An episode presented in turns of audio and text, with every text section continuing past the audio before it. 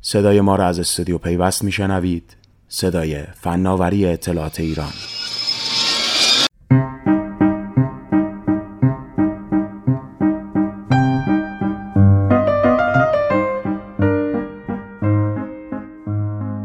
فرار به سوی آزادی.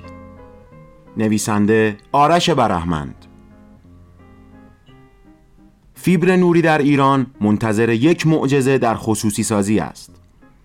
به زبان ساده دیگر در زمینه زیرساخت حیاتی اینترنت کشور هیچ امیدی به وزارت ارتباطات فعلی نیست.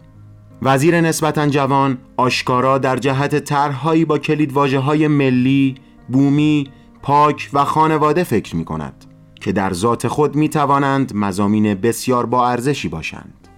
ولی بدون شک از جنس زیرساخت حیاتی کشور نیستند.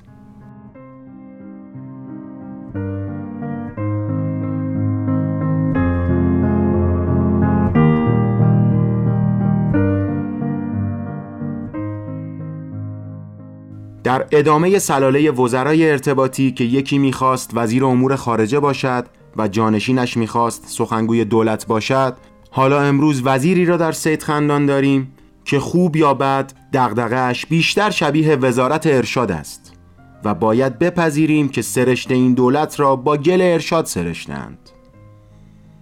ایسا زارپور هم از این جریان جدا نیست و شاید بتوان پیگیری های پراکنده در درگیری های استارتاپی را مهمترین دستاوردهای مردمی او به شمار آورد که باز هم در انتها به سابقه او در قوه قضاییه باز می گردد.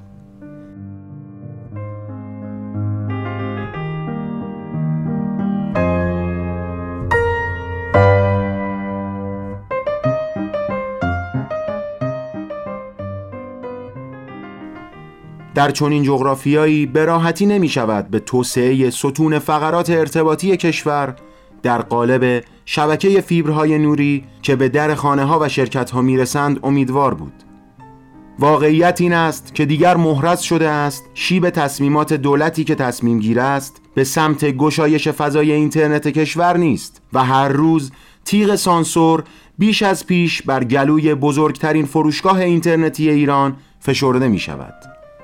اینستاگرام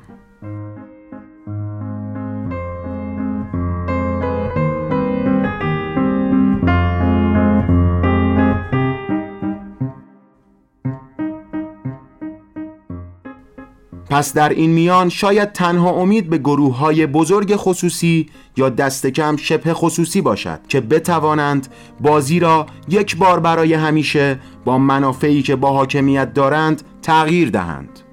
چنین گروههایی هرگز به دولتی که روی صندلی نشسته است هم به راحتی باج ندادند و راست و چپ بودن جناه سر کار هم در نهایت چندان تغییری در مواضع اقتصادی این قارونهای ارتباطات و بانکداری ایران نداده است.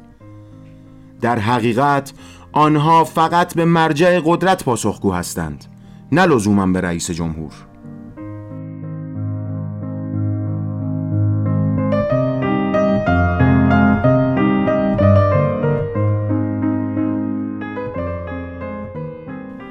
گروه تا کنون در پیچهایی مانند اینترنت همراه، بانکداری الکترونیکی و شبکه های نمایش ویدیویی آنلاین ثابت کردند چنان قدرتمند هستند که حتی خط های اعتقادی نظام را به چالش بکشند و الزامات حیات در جهان جهانی شده امروز را به آن یادآوری کنند.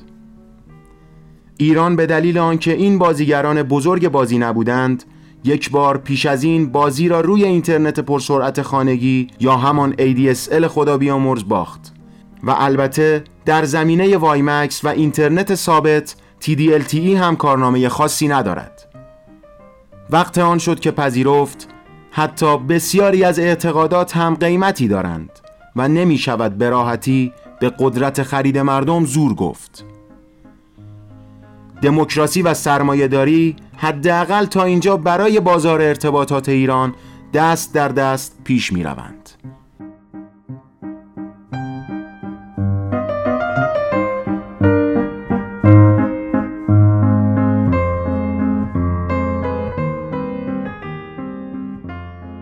بازار در بسیاری از ساختارهای تمامیتگران نشان داده شاید همیشه اقبا مردم نباشد ولی بدون شک همیشه حق با مشتری است و شاید فیبر بتواند مکانیسم بازار و مردم را پشت سر یکدیگر متحد کند.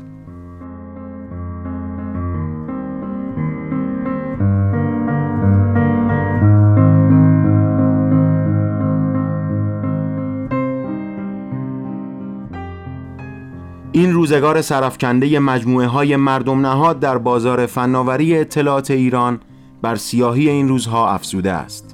شاید ورود بازیگران جدی و واقعی این اصنافی که اکنون بیشتر بازیچه قدرت هستند تا خدمتگزار تجارب مردم را اندکی واقعی تر کند تا حداقل از ترس نام خود چنین ارزان و آسان نباشند. شاید این خطهای نور این بار راهی به آزادی باشد.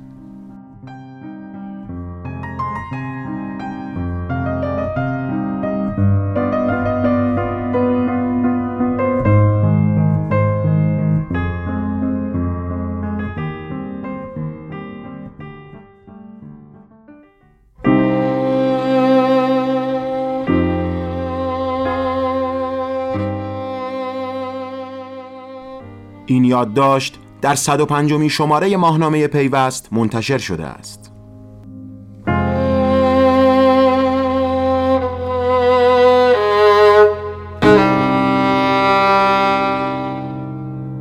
پیوست رسانه راهبردی فناوری اطلاعات و ارتباطات ایران